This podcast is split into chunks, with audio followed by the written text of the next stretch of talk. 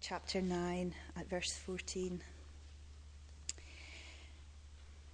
When they came to the other disciples, they saw a large crowd around them and the teachers of the law arguing with them.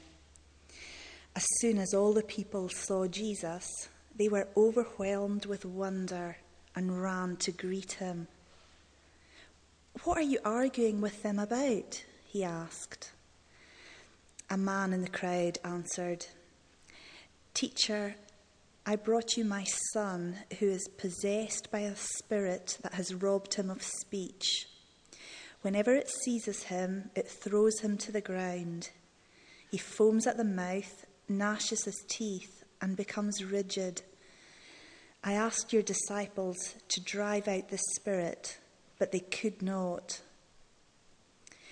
O unbelieving generation, Jesus replied, How long shall I stay with you? How long shall I put up with you? Bring the boy to me. So they brought him. When the spirit saw Jesus, it immediately threw the boy into a convulsion. He fell to the ground and rolled around, foaming at the mouth. Jesus asked the boy's father, how long has he been like this? From childhood, he answered.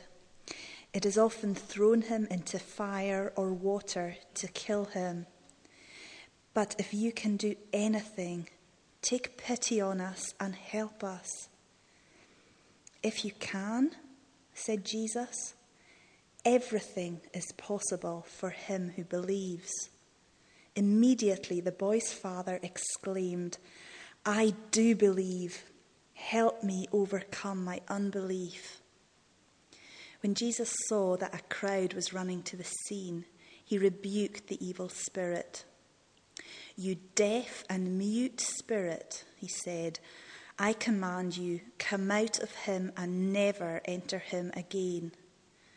The spirit shrieked, convulsed him violently, and came out. The boy looked so much like a dead like a corpse that many said, He's dead.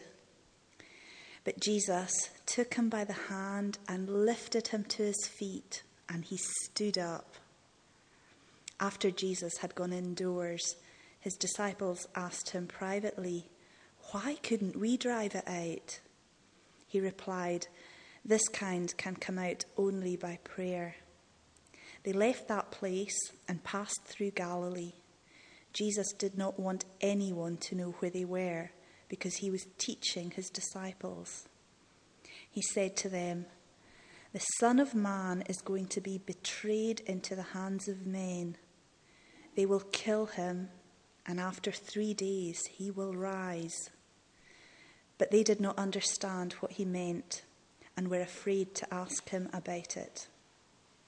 This is the word of the Lord. Thanks, Thanks be to God.